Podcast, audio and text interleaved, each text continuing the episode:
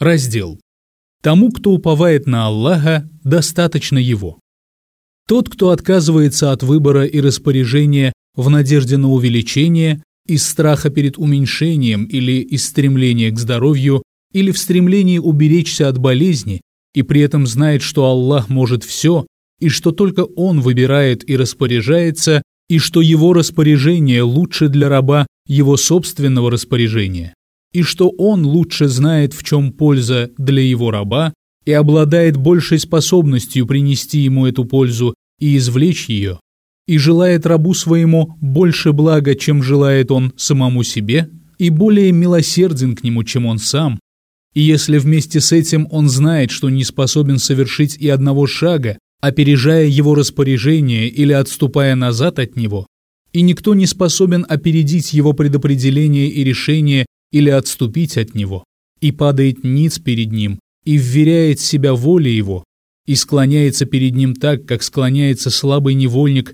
перед могущественным и грозным царем, который распоряжается рабом своим, как пожелает, тогда как раб не способен распоряжаться им каким бы то ни было способом, Сделав это, человек отдохнет от забот, тревог, тягот и печалей, и его бремя и заботы о его нуждах и интересах возьмет на себя тот, кому нетрудно нести эту ношу, и она не обременяет его. Он возьмет на себя все это вместо своего раба и покажет ему свою доброту, милость и благодеяние. Причем раб не будет уставать и утомляться из-за этого и не будет заботиться об этом потому что все свое внимание он направил на него и сделал Аллаха своей единственной заботой. И он избавил его от забот об удовлетворении мирских потребностей и нужд, освободив от них сердце его. Как же прекрасна его жизнь, и как наслаждается сердце его, и как радуется он. Если же раб настаивает на собственном распоряжении и выборе, и желает заботиться о своей доле, а не о соблюдении прав Господа своего, то Аллах предоставляет ему самостоятельно делать выбор для себя и направляет его туда, куда он сам себя направил. И к нему приходят тревоги, скорби, печали, тяготы, страх, утомление, помутнение рассудка, и он впадает в скверное состояние. И сердце его не становится чистым, и дела его не будут благодатными, и надежды его не осуществятся, и отдохновение он не обретет, и не будет у него блаженства, которым он мог бы наслаждаться. Он окажется отдаленным от радости своей и того, что приносит ему умиротворение. Он трудится в этом мире как зверь, но при этом надежды его не воплощаются, и он не запасается для дня воскрешения. Всевышний Аллах дал рабу веления и гарантии. И если он станет исполнять его веления с чистосердечием, правдивостью, искренностью и усердием, то Всевышний Аллах дарует ему то, что гарантировал ему, то есть удел, достаток, помощь и удовлетворение потребностей. Ибо поистине Всевышний Аллах гарантировал удел тому, кто поклоняется ему, помощь тому, кто уповает на него и просит его о помощи, и достаток тому, кто сделал его своей главной заботой и объектом своих стремлений, и прощение тому, кто просит у него прощения и удовлетворение потребностей тому, кто был усерден, верил в него, надеялся на него и стремился к его милости и щедрости. Благоразумный человек уделяет внимание его велениям, исполнению их и его содействию, а не гарантиям, которые он дал. Ведь Аллах, исполняющий обещания, правдивый. Кто исполняет свои обещания лучше Аллаха? К признакам того, что данный человек относится к числу счастливых, относится его внимание к велениям Аллаха, а не к его гарантиям. А к признакам того, что раб лишен помощи Всевышнего, относится отсутствие в его сердце внимания к его велениям, любви к нему, страха перед ним. Причем он уделяет большое внимание его гарантиям. А Аллах тот, кого просят о помощи. Бишер ибн Аль-Харис сказал, обитатели мира вечного трое, поклоняющийся Аллаху, равнодушный к мирским благам и правдивейший. Поклоняющийся поклоняется Аллаху, сохраняя связь с мирскими благами. Равнодушный к мирским благам поклоняется Аллаху, отказываясь от этих связей. А поклоняется Аллаху, ставя во главу угла его довольство и содействие. Если он велит ему взять мирское, он берет его, а если он велит ему отказаться от него, он отказывается. Если Аллах и его посланник, да благословит его Аллах и приветствует, в одной стороне, то остерегайся оказаться в другой, потому что это приведет к противоречию и противостоянию. Такова основа двух понятий. Мушакка – это когда ты находишься в одной стороне, а противоречащий тебе в другой. А мухадда – это когда ты находишься с одной стороны от черты, а он с другой. Не думай, что это нечто незначительное, ибо начальные проявления этого влекут человека к конечному пределу его, и ничтожные его проявления влекут за собой серьезные.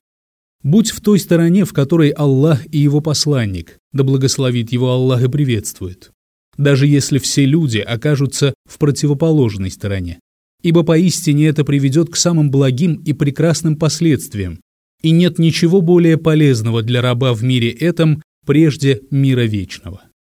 Большинство людей находятся в противоположной стороне, особенно когда усиливаются стремление и страх, После этого трудно найти тех, кто остался в той же стороне, что и Аллах и его посланник, да благословит его Аллах и приветствует.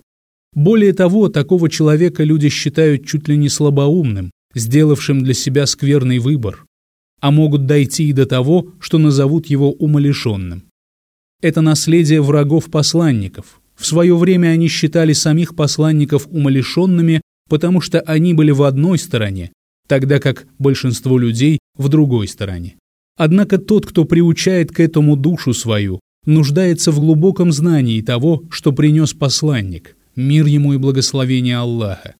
Таком, которое рождает твердую убежденность в истинности этого и отсутствие сомнения в этом, а также в совершенном терпении, которое придется проявить в ответ на враждебность одних и порицание других а достичь этого можно только с помощью сильного стремления к Аллаху и миру вечному так, чтобы мир вечный он любил больше мира этого и предпочитал мир вечный миру этому, и любил Аллаха и его посланника, да благословит его Аллах и приветствует, больше всего остального.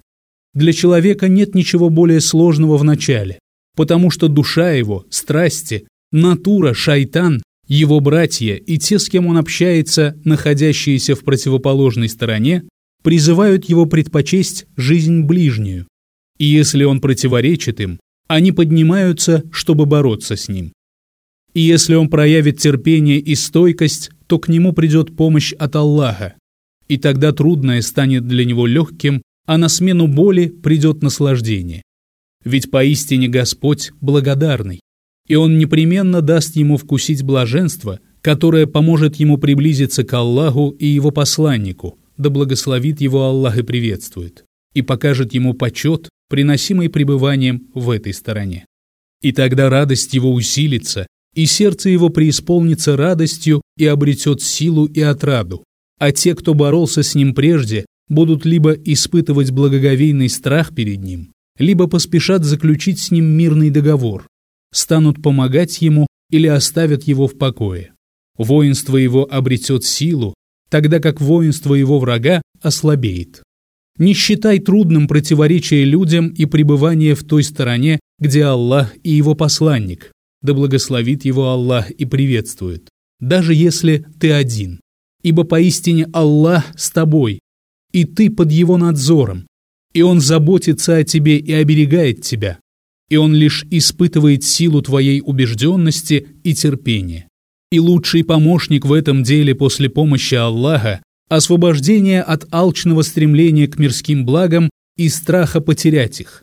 И когда ты освобождаешься от них, то тебе легко будет пребывать в той стороне, в которой Аллах и его посланник, мир ему и благословение Аллаха.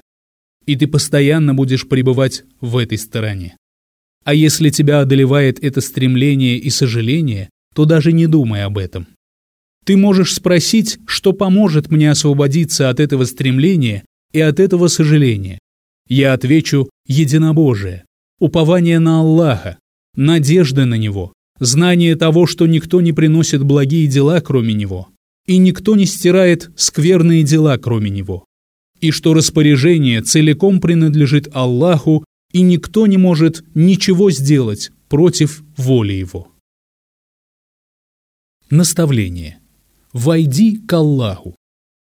Давай же, войди к Аллаху и пребывай по соседству с Ним в обители мира, без беспокойства, утомления и страдания по самой короткой и легкой дороге. Дело в том, что ты находишься между двумя временами, и это третье время и есть истинная сущность твоей жизни. Это твое настоящее время, миг между прошлым и будущим. То, что осталось в прошлом, можно избавить с помощью покаяния, сожаления о содеянном и спрашивания прощения.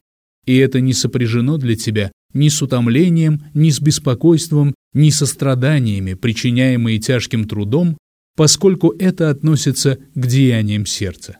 А воздержание от грехов в будущем – оставление и отдохновение. И это не деятельность, производимая органами тела, которая трудна для тебя, а только решимость и твердое намерение, которые приносят отдохновение твоему телу и сердцу и доставляют тебе радость. Таким образом, прошлое исправляется с помощью покаяния, а будущее исправляется посредством воздержания от грехов, решимости и правильного намерения. И ни то, ни другое не доставляет беспокойства органам тела и не утомляет их. Но поговорим же о твоей настоящей жизни, то есть о том твоем времени, которое между прошлым и будущим. Если ты потратишь его напрасно, то потеряешь свое счастье и спасение. А если ты сохранишь его и при этом исправишь прошлое и будущее, как говорилось выше, то спасешься и преуспеешь, обретя отдохновение, блаженство и наслаждение. Сохранить это время труднее, чем исправить прошлое и будущее, поскольку сохранение его потребует от тебя принуждать душу свою придерживаться того, что важнее и полезнее для нее, и более способствует обретению счастья. А люди в этом очень сильно различаются. Клянусь Аллахом, это твои настоящие дни, в которые ты собираешь запас для дня воскрешения, в который ты отправишься либо в рай, либо в ад. И если ты превратишь эти дни в путь, ведущий к твоему Господу, то обретешь величайшее счастье и преуспеяние за этот короткий срок, который ничто по сравнению с вечностью. Если же ты предпочтешь страсти, праздность, пустые развлечения и забавы, то дни эти быстро закончатся для тебя и оставят после себя великую и постоянную боль, переносить которую намного труднее, чем проявлять терпение, воздерживаясь от нарушения установленных Аллахом запретов, сохраняя покорность Ему и борясь со своими страстями ради Него. Раздел. Признак правильности воли.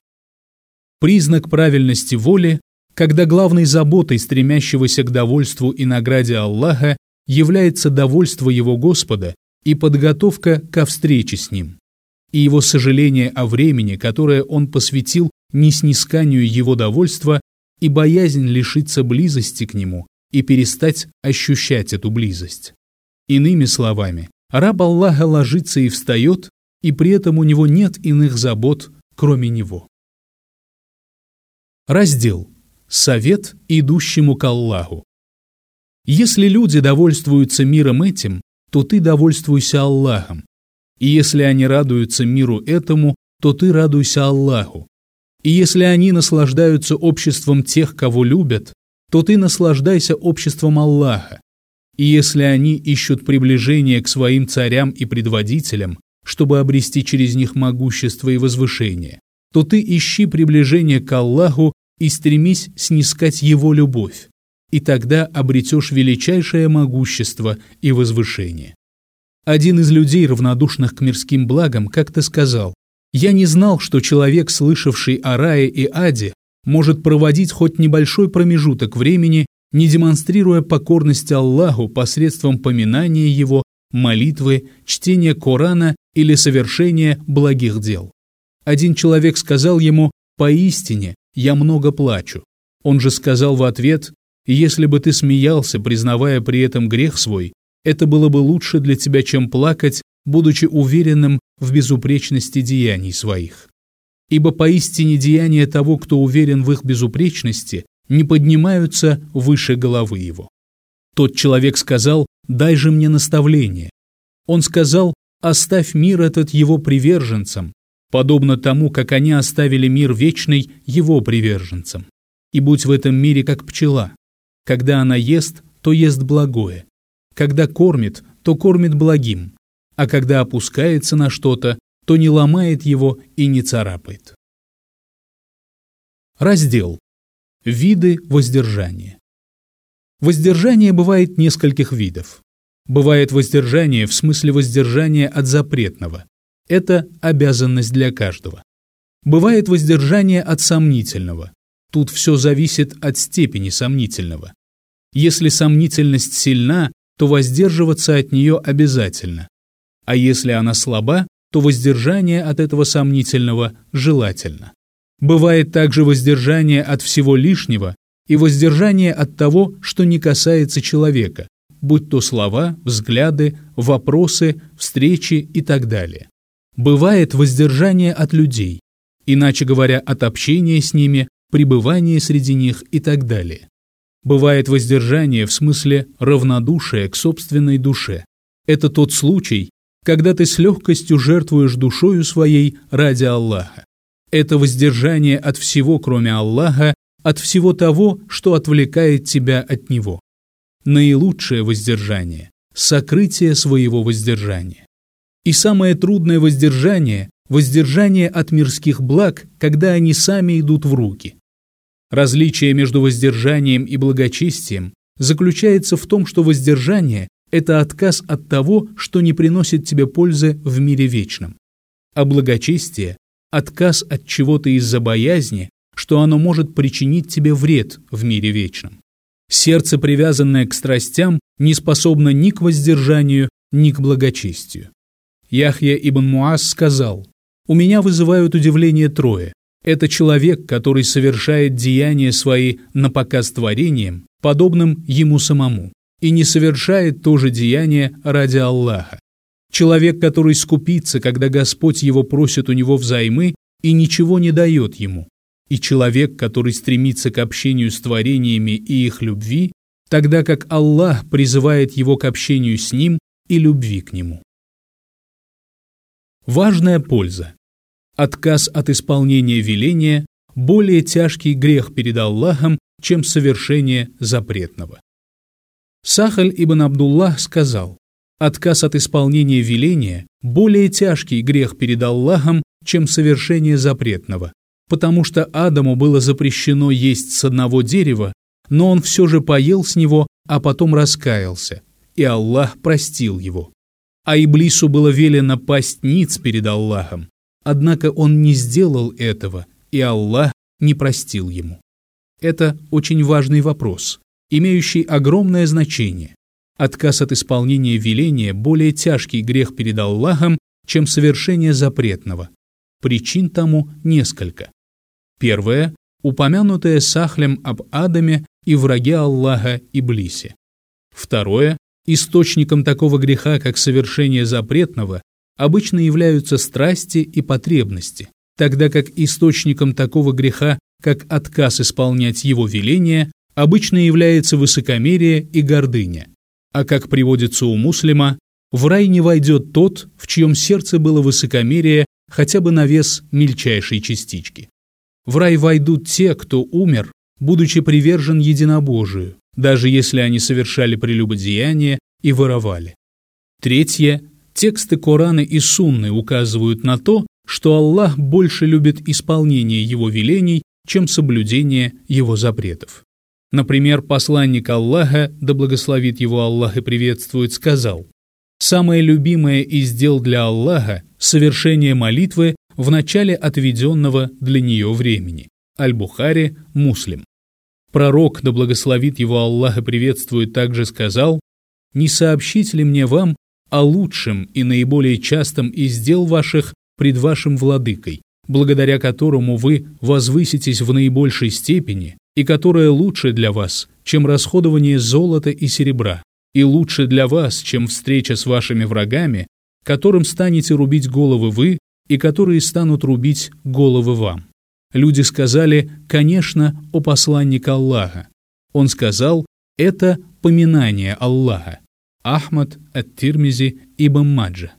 Пророк, мир ему и благословение Аллаха, также сказал, «И знайте, что лучшее из дел ваших – молитва». Ахмад ибн Маджа. Есть и другие подобные тексты. Отказ от совершения запретного – деяние. Оно представляет собой воздержание души от действия. Поэтому Всевышний Аллах связал любовь с исполнением велений, сказав «Поистине Аллах любит тех, которые сражаются на его пути рядами, словно они – прочное строение. Сура Ряды, аят 4. Всевышний также сказал в суре семейства Имрана в 134 аяте «И Аллах любит творящих добро». И Всевышний Аллах сказал «И будьте беспристрастны». Поистине Аллах любит беспристрастных. Сура комнаты, аят 9. Всевышний также сказал «И Аллах любит терпеливых». Сура семейства Имрана, аят 146. Если же говорить о совершении запретного, то оно часто связывается с отсутствием любви. Так Всевышний Аллах сказал, а Аллах не любит нечестие. Сура Корова, аят 205. Всевышний также сказал в суре Железа, Аллах не любит всяких надменных бахвалов. И Всевышний сказал, и не приступайте. Поистине Аллах не любит преступников. Сура Корова, аят 190. Всевышний также сказал, Аллах не любит, когда злословят вслух, если только этого не делает то, с кем поступили несправедливо. Сура женщины, аят 148. И Всевышний Аллах сказал поистине, Аллах не любит гордецов и бахвалов. В суре женщины в 36 аяте. Есть и другие подобные аяты. В других аятах Всевышний сообщил, что все это ненавистно ему и гневает его. Всевышний сказал в суре «Ночное путешествие» в 38-м аяте «Все это зло ненавистно твоему Господу». И Всевышний сказал «Это за то, что они последовали за тем, что вызвало гнев Аллаха». Сура Мухаммад, аят 29. Из вышесказанного можно заключить, что совершение того, что любит Всевышний, само по себе является целью, и он предопределяет то, что ненавистно ему и вызывает его гнев, потому что оно ведет к тому, что он любит. Он предопределил ослушание, неверие и нечестие из-за тех их последствий, которые он любит. Например, усердие на пути Аллаха, мученичество, покаяние раба, его смирение и кротости, а также для того, чтобы продемонстрировать свою справедливость, прощение, отмщение и могущество, и потому что таким образом проявляется лояльное либо враждебное отношение к кому-либо ради него. Есть и другие последствия, существование которых по причине предопределения им того, что ненавистно ему, более угодно ему, нежели отсутствие этих следствий из-за отсутствия соответствующих причин. Таким образом, Всевышний Аллах не предопределяет что-то из того, что любит, потому что оно ведет к тому, что ненавистно ему, и вызывает его гнев подобно тому, как он предопределяет то, что ненавистно ему, и вызывает его гнев, потому что оно ведет к тому, что он любит. Отсюда следует, что совершение того, что он любит, более угодно ему, чем то, что ненавистно ему. Четвертое. Этот пункт разъясняет. Исполнение его велений само по себе является целью, тогда как отказ от запретного нужно для дополнения исполнения его велений поскольку это запретное запретно, потому что вредит исполнению его велений, либо ослабляет это исполнение и делает его неполноценным. Всевышний Аллах обращает на это наше внимание в запретах опьяняющего и азартных игр, сообщая, что они отвращают от поминания Аллаха и совершения молитвы. Таким образом, запретное представляет собой препятствие, отвращающее от исполнения обязательного или делающие это исполнение неполноценным. Следовательно, запреты эти были наложены ради достижения иных целей, тогда как веление совершать обязательное само по себе является целью. Пятое. Этот пункт разъясняет. Исполнение веления Аллаха предписано для сохранения силы веры и ее долговечности, а оставление запретного для предохранения силы веры от того, что приводит ее в расстройство и выводит ее из состояния уравновешенности. А сохранение силы важнее предохранения, поскольку сила, увеличиваясь, отталкивает все скверное, а если она уменьшится, это скверное одолеет ее. А предохранение нужно не само по себе, а ради достижения другой цели – сохранения силы, ее увеличения и постоянной поддержки. Поэтому каждый раз, когда сила веры увеличивается, она отталкивает от себя все скверное и не дает ему одолеть себя, делая это в соответствии со степенью своей силы или слабости. И если эта сила уменьшается, скверное одолевает ее. Подумай же над этим. Шестое – совершение обязательного исполнения велений, жизнь для сердца, питание для него, украшение, радость и умиротворение, наслаждение и блаженство. И просто оставляя запретное, не совершая при этом обязательное, человек не обретет ничего из этого. Поистине, если бы он даже неуклонно соблюдал все запреты, и при этом у него не было бы веры и совершения обязательного, то это соблюдение не принесло бы ему никакой пользы, и он был бы обречен на вечное пребывание в огне. Седьмое. Отсюда можно понять, что тот, кто исполняет веления Аллаха и при этом делает что-то из того, что он запретил, спасется, если благих дел у него окажется больше, чем скверных. Либо он спасется после того, как будет подвергнут наказанию за свои скверные дела.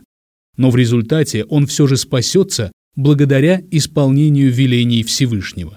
А тот, кто не исполняет веления Всевышнего, даже если он при этом не совершает ничего запретного, погибнет, и не будет ему спасения. Ему не спастись, кроме как посредством исполнения велений Аллаха, а это единобожие. Кто-то может сказать, мол, он погиб из-за совершения запретного, то есть предавания Аллаху сотоварищей. Ответить можно так. Для погибели достаточно оставления единобожия, которое Всевышний велел исповедовать. Даже если человек и не совершал того, что является противоположностью единобожия, то есть предавание Аллаху сотоварищей.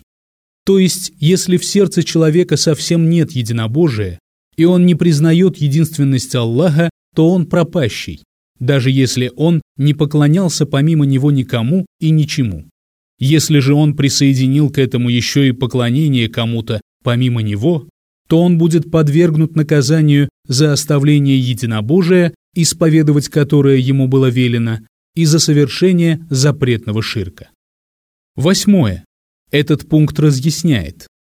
Если призываемый к вере говорит «я не подтверждаю и не считаю ложью, не люблю и не ненавижу, не поклоняюсь ему, но и не поклоняюсь никому другому», то он является неверующим по причине отказа от принятия того, к чему его призывали, и из-за того, что он отвернулся от этого.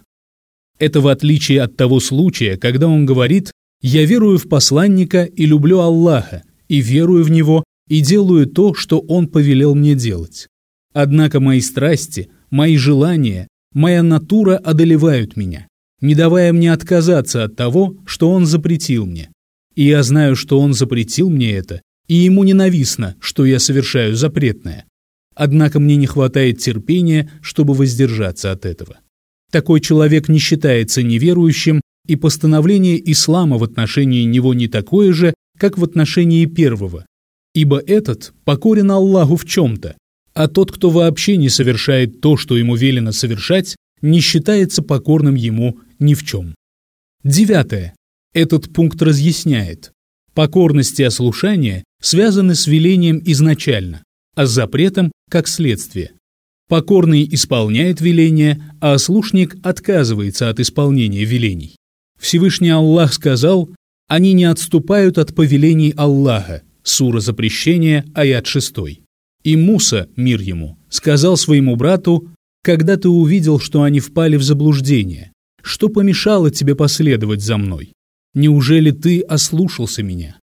Сура Таха, аяты 92-93.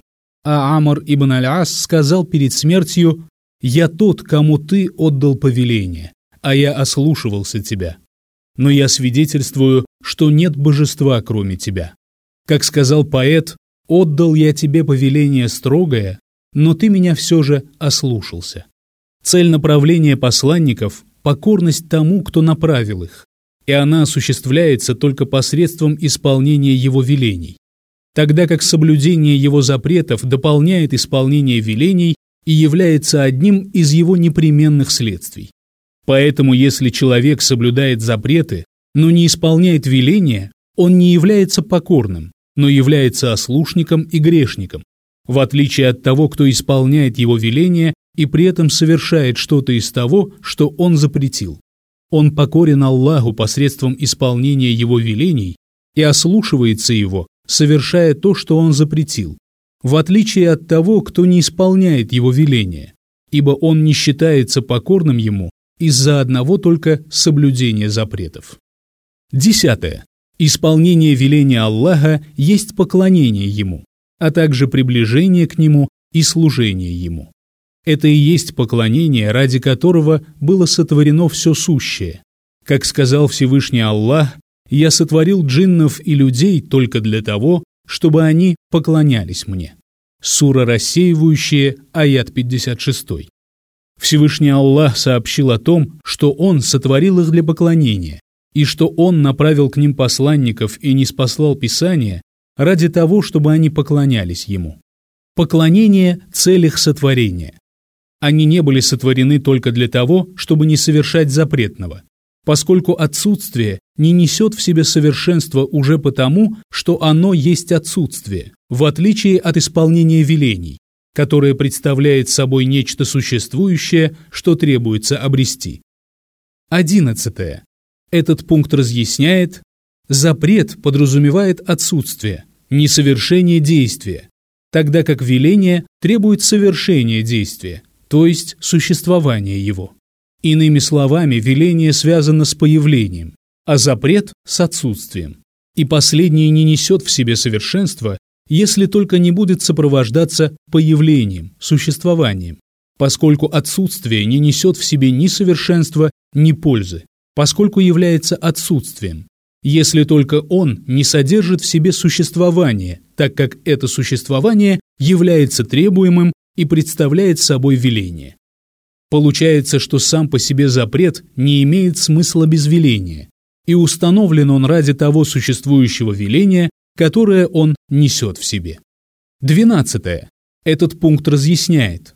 Ученые высказывают разные мнения относительно назначения запрета. Мнение первое.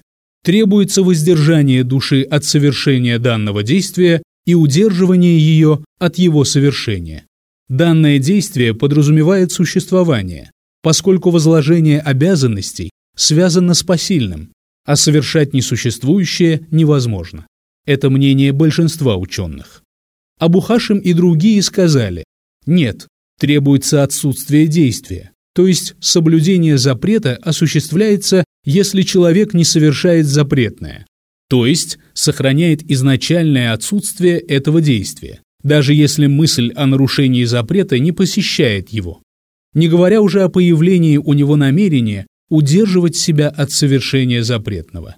А если бы требовалось удерживание себя, то человек был бы ослушником, если бы не делал это. Кроме того, люди хвалят за несовершение скверных деяний тех, кого не посещает мысль ни о совершении данного запретного действия, ни об удержании себя от его совершения. Это одно из двух мнений Кадыя Абубакра, и основываясь на этом мнении, он считал, что отсутствие действия посильно для раба Аллаха и входит в область того, что он делает по своей воле.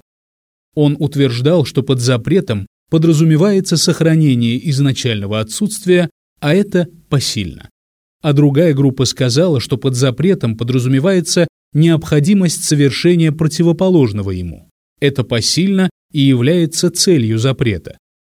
Поистине, он запретил мерзость прелюбодеяния ради того, чтобы его рабы сохраняли целомудрие, а сохранять целомудрие – это веление. И он запретил несправедливость ради того, чтобы они придерживались справедливости, а справедливость – веление. То же самое можно сказать обо всех запретах. По мнению этих людей, истинная суть запрета в требовании совершать противоположное запрещаемому.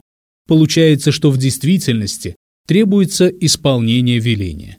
В действительности же то, что требуется, делится на две категории. Первая требуемое само по себе, то есть веление.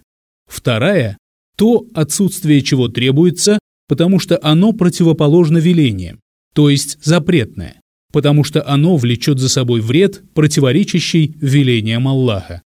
Если человека, на которого возложены религиозные обязанности, не посещает мысль о совершении запретного, и душа его не зовет его к совершению запретного, и он сохраняет изначальное отсутствие данного действия, то он не получает вознаграждения за несовершение этого запретного действия.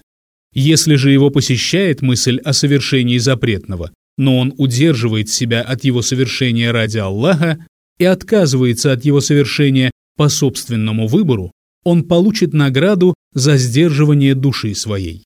Ведь это уже существование действия, а не отсутствие. А награда полагается за существующие деяния, но не полагается за одно только отсутствие, несовершение. И если человек решительно вознамерился совершить запретное и не совершил его потому, что что-то помешало ему сделать это, то есть не по своей воле, то он не подвергнется такому наказанию, какому подвергается совершивший данное действие. Однако он будет наказан за свое решительное намерение и несдержанное стремление, осуществлению которого помешало только возникшее на его пути препятствие. На это указывают многие тексты Корана и Сунны, и не стоит обращать внимание на то, что противоречит этому. Так Всевышний Аллах сказал, «Обнаружите ли вы то, что в ваших душах или утаите, Аллах предъявит вам счет за это. Он прощает, кого пожелает». Сура Корова, аят 284. Всевышний также сказал в суре Корова в 283 аяте «Сердце его поражено грехом». И Всевышний Аллах сказал «Но призовет вас к ответу за то, что приобрели ваши сердца». Сура Корова, аят 225. Всевышний также сказал «В тот день, когда откроются все тайны». Сура «Идущий ночью», аят 9. А пророк, да благословит его Аллах и приветствует, сказал, если два мусульманина встретились лицом к лицу с мечами, то и убийца, и убитый окажутся в огне. Люди спросили, этот убийца, но почему же и убитый тоже? Он ответил, потому что он тоже хотел убить своего товарища. Аль-Бухари, Муслим. А в другом хадисе сказано, если человек сказал, если бы у меня было имущество, я бы совершал такие же дела, как такой-то, то ему воздастся по его намерению. И в своем грехе они также равны. Ахмад ат-Тирмизи. Утверждение о том, что под запретом подразумевается совершение противоположного запрещаемому, неверно, поскольку подразумевается оставление действия. Что же касается противоположного ему, то то, без чего невозможно исполнить обязательное, не входит в первую, главную цель. И если первой целью является исполнение велений, причем запрет наложен на все, что мешает их исполнению или ослабляет его эффективность, то требуется отсутствие, устранение запрещенного как средство, как нечто, ведущее к чему-то, тогда как предмет повеления требуется создавать как цель. А слова Абу Хашима «поистине, оставляющий скверное заслуживает похвалы», даже если его не посещала мысль о совершении данного действия, потребовавшая удерживания души своей от совершения данного действия. Эти слова будут верным утверждением лишь в том случае, если под похвалой он подразумевал отсутствие порицания. Если же он подразумевал, что он действительно заслуживает похвалы и награды за это, то это неверно потому что люди не хвалят оскопленного за то, что он не совершает прелюбодеяния, и не хвалят немого за то, что он не злословит ни о ком и не бронит никого. Они хвалят того, кто способен совершить действие и испытывает тягу к его совершению, но все-таки отказывается от его совершения. И слова Кадея о том, что сохранение изначального отсутствия запретного действия посильно, верны лишь в том случае, если он подразумевал сдерживание души своей и удерживание ее от совершения запретного действия. Если же он подразумевал просто отсутствие действия, то это утверждение неверно. 13. Этот пункт разъясняет. Веление совершать что-то подразумевает запрет на совершение противоположного ему. Однако это не требование, а непременное следствие, вывод, делаемый разумом. Цель отдающего веления состоит в том, чтобы его веление исполнялось. И даже если непременным следствием этого является несовершение противоположного ему, то это требуется не само по себе, а ради осуществления иной, главной цели. Это правильное мнение в вопросе об исполнении велений. Является веление запретом противоположного действия или нет? Запрет на совершение противоположного является непременным следствием, а не целью веления. Также и запрет, наложенный на что-либо. Главная цель запрещающего состоит в том, чтобы его запрет соблюдался. Что же касается действий, противоположных запрещаемому, то необходимость их совершения – вывод, который делает разум из запрета. Однако запрет налагается на то, что противоположно велению, как уже говорилось выше. Таким образом, в обоих случаях главной целью является исполнение велений. Суть вопроса заключается в том, что требование совершать что-либо подразумевает требование совершать данное действие, а также то, что является непременным следствием его совершения. А запрет совершать что-либо подразумевает требование не совершать данное действие и делать то, что является непременным следствием этого несовершения. В обоих случаях требуется действие и воздержание, и оба они являются существующими действиями. 14. Веление и запрет в требовании подобны отрицанию и утверждению в сообщении. Человек не заслуживает похвалы за простое отрицание, не содержащее в себе никакого утверждения, потому что отрицание есть абсолютное отсутствие, не подразумевающее ни совершенства, ни похвалы.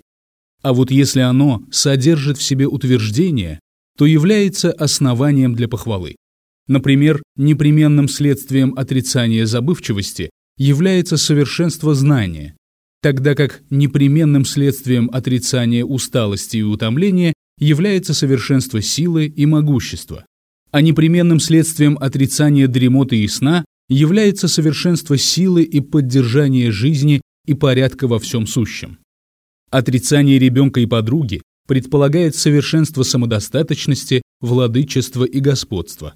А отрицание сотоварищей, а также способных помочь кому-то или походатайствовать за кого-то без его разрешения, предполагает совершенство единобожия и его единственность в совершенстве, божественности и владычестве. Отрицание несправедливости предполагает совершенство справедливости. Отрицание возможности для взоров постичь его свидетельствует о его величии и о том, что он величественнее того, чтобы взоры постигали его, даже если они и могут видеть его, поскольку само по себе невидимость нет никаких оснований считать похвальной, также и абсолютное отсутствие. Исходя из этого, если запретное не содержит в себе существование, появление, то человек не заслуживает похвалы и награды за одно только оставление этого запретного, подобно тому, как не заслуживает он похвалы за простое отсутствие чего-либо. 15. Всевышний Аллах сделал воздаяние за исполнение велений десятикратным, а воздаяние за совершение запретного – однократным. А это свидетельствует о том, что исполнение его велений он любит больше, чем соблюдение его запретов. И если бы все было наоборот, то воздаяние за совершение запретного было бы десятикратным, а воздаяние за исполнение веления было бы однократным, либо воздаяние за них были бы равными. 16. Запрет подразумевает, что то, на что наложен запрет, не должно совершаться, то есть это действие должно отсутствовать и не появляться, вне зависимости от того, было у него соответствующее намерение или нет. Главное, что действие не должно совершаться. Если же говорить об исполнении велений, то подразумевается, что данное действие должно совершаться, то есть появляться после отсутствия, и при этом совершающий его должен стремиться приблизиться к Аллаху посредством этого действия и иметь соответствующее намерение. Суть вопроса в том, что существование того, совершение чего он требует, он любит больше, чем отсутствие того, что он требует не совершать. И отсутствие того, что он любит, более ненавистно для него, чем существование того, что он ненавидит. То есть его любовь к совершению того, что он повелел, больше его ненависти к совершению того, что он запретил совершать. 17. Этот пункт разъясняет. Совершение того, что он любит, помощь в совершении этого, воздаяние за него и полагающаяся за его совершение хвала – все это от его милости. А совершение того, что ненавистно ему, воздаяние за это и становящиеся следствием совершения данного действия порицание, боль и наказание – все это от его гнева. А милость его опережает гнев его и одолевает его. И все, что является следствием милости его, одолевает все то, что является следствием его гнева. Поистине Всевышний Аллах не бывает иначе, как милостивым, ибо милость его неотъемлема от сущности его, как и его знание, могущество, жизнь, зрение, слух и благодеяние. И невозможно, чтобы это было не так. Но с гневом все иначе, ибо он неотъемлем от его сущности, и он не пребывает в постоянном и непрекращающемся состоянии гнева. У Аль-Бухари и Муслима приводится, что его посланники и самые знающие из всех творений скажут в судный день «Поистине, сегодня Господь разгневался так, как не гневался никогда раньше. И милость его объемлет всякую вещь, тогда как гнев его не объемлет всякую вещь. Всевышний Аллах предписал себе милость, но не предписывал себе гнев и он объемлет всякую вещь милостью и знанием, но не объемлет всякую вещь гневом и отмщением. Милость и все ее следствия одолевают гнев и все его следствия. И существование того, что является следствием милости, он любит больше, чем существование того, что является следствием гнева. Поэтому миловать он любит больше, чем наказывать. И прощение он любит больше мщения, и существование того, что он любит, он любит больше, чем отсутствие того, что ему ненавистно, особенно если отсутствие ненавистного ему влечет за собой отсутствие тех следствий его существования, которые он любит. Ибо поистине ему ненавистно отсутствие этих любимых им следствий, подобно тому, как ему ненавистно существование ненавистного ему. 18. Следствие того, что ненавистно ему, то есть запретного, быстрее устраняются посредством того, что он любит, чем следствие любимого им посредством того, что ему ненавистно. Следствия его ненависти устраняются очень быстро. Иногда Всевышний Аллах устраняет их посредством прощения и снисходительности. И она устраняется посредством покаяния и спрашивания прощения, благих дел, постигающих человека испытаний, стирающих собой грехи и заступничества. Благие дела стирают собой скверные. И даже если грехи раба достигают небес, но потом он попросил прощения у Аллаха, он простит его.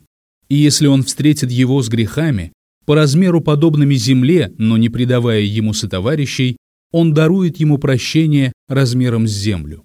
Всевышний Аллах прощает грехи, даже если они огромны, невзирая ни на что.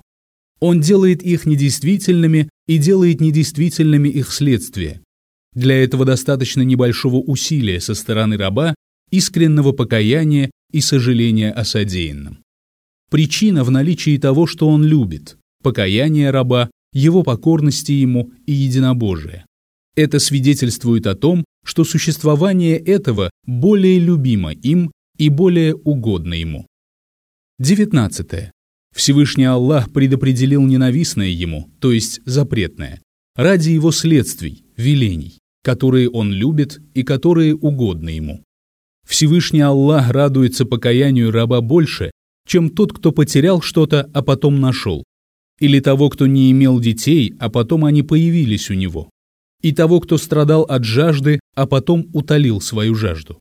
Посланник Аллаха, да благословит его Аллах и приветствует, привел такой пример того, как он радуется покаянию раба своего, что лучшего примера и придумать нельзя. Он радуется совершению его рабом того, что он повелел – покаяние. И он предопределил грех ради его следствий, в том числе и этой великой радости, существование которых любимее для него, чем их отсутствие. А поскольку следствия не появляются без причины, это указывает на то, что существование того, что он любит, более угодно ему, чем отсутствие того, что ему ненавистно. И не имеется в виду, что существование любой единицы из того, что он любит, любимее для него, чем отсутствие любой единицы из того, что ненавистно ему. Не имеется в виду, что совершение двух ракатов молитвы духа любимее для него, чем отсутствие такого запретного, как убийство мусульманина. Подразумевается, что, говоря в общем, исполнение того, что он повелел, лучше отказа от совершения того, что он запретил. Это подобно утверждению о превосходстве мужчины над женщиной или человека над ангелом. Подразумевается превосходство одних над другими как вида, а не как всех представителей одного вида над всеми представителями другого вида.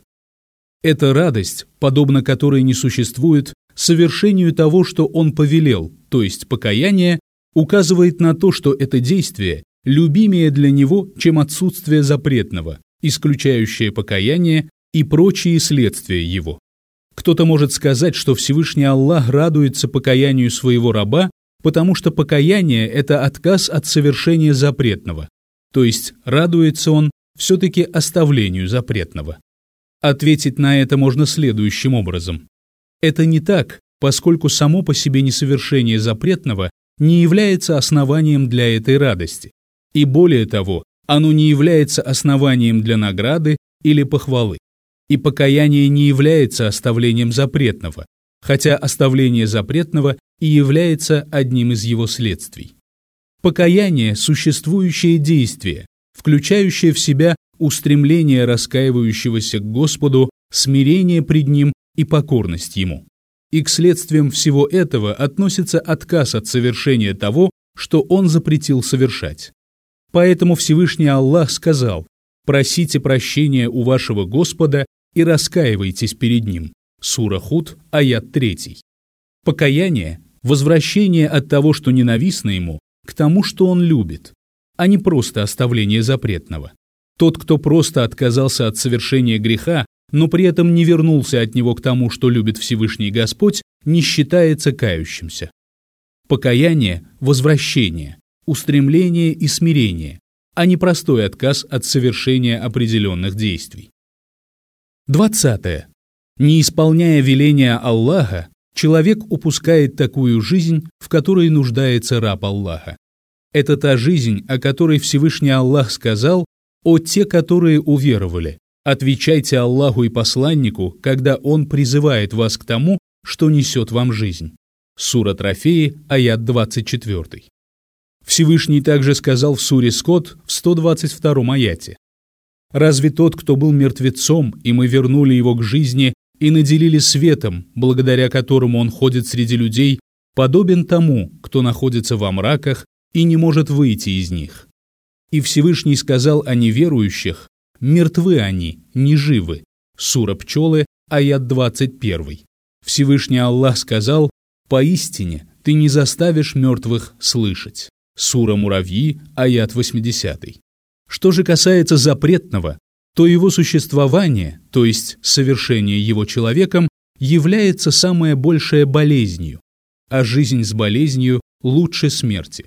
Кто-то может сказать, что среди запретного есть и то, что приводит человека к погибели. Это предавание Аллаху сотоварищей. Ответить на это замечание можно следующим образом. Причиной погибели становится отсутствие единобожия, которое Аллах повелел нам исповедовать и посредством которого человек обретает настоящую жизнь.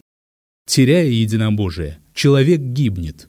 Таким образом, причиной погибели становится отказ от совершения того, что он повелел совершать. 21. Среди того, что Аллах повелел совершать, есть то, совершение чего ведет человека к погибели и к вечному несчастью, а среди запретного нет такого. 22. Исполнение веления Аллаха предполагает отказ от совершения того, что Он запретил, если, конечно, это осуществляется должным образом, то есть с искренностью, следованием Корану и Сунне и чистосердечным отношением к Аллаху. Всевышний Аллах сказал, «Поистине молитва удерживает от мерзости и предосудительного». Сура Паук, аят 45. А простое оставление запретного не предполагает совершение того, что Аллах повелел совершать, и это совершение не является непременным следствием этого оставления. 23. То, что Аллах любит из того, что Он велит совершать, связано с Его качествами, а то, что ненавистно Ему из запретного, связано с объектами Его действий. Это утверждение нуждается в разъяснении. Запретное – зло и приводит ко злу, а веление Аллаха – благо и приводят они к благу. А все благо в руках Всевышнего Аллаха, тогда как зло не относится к нему. И поистине зло не входит ни в его качество, ни в его действия, ни в его имена, но относится к объектам его действий. И это при том, что злом это является для раба, если смотреть с его позиции и говорить о нем. Если же относить эти действия к Аллаху и связывать их с ним, то с этой точки зрения злом они не являются. Цель совершения запретного – принести рабу то, что является злом для него, если смотреть с его позиции, хотя само по себе оно злом не является. Что же касается несовершения того, что Аллах велел совершать, то из-за него человек упускает благо, упущение которого влечет за собой противоположное этому благу зло. И чем больше любит Всевышний Аллах действия, которые Он велит совершать, тем большее зло приносит человеку несовершение этого действия. В качестве примера можно привести единобожие и веру. Суть рассмотренных вопросов в том, что Аллах любит то, что велит совершать, и ему ненавистно то, совершение чего он запрещает, и он больше любит совершение того, что он любит, чем несовершение ненавистного ему. А несовершение того, что он любит, более ненавистное ему, нежели совершение ненавистного ему. А Аллах знает обо всем лучше.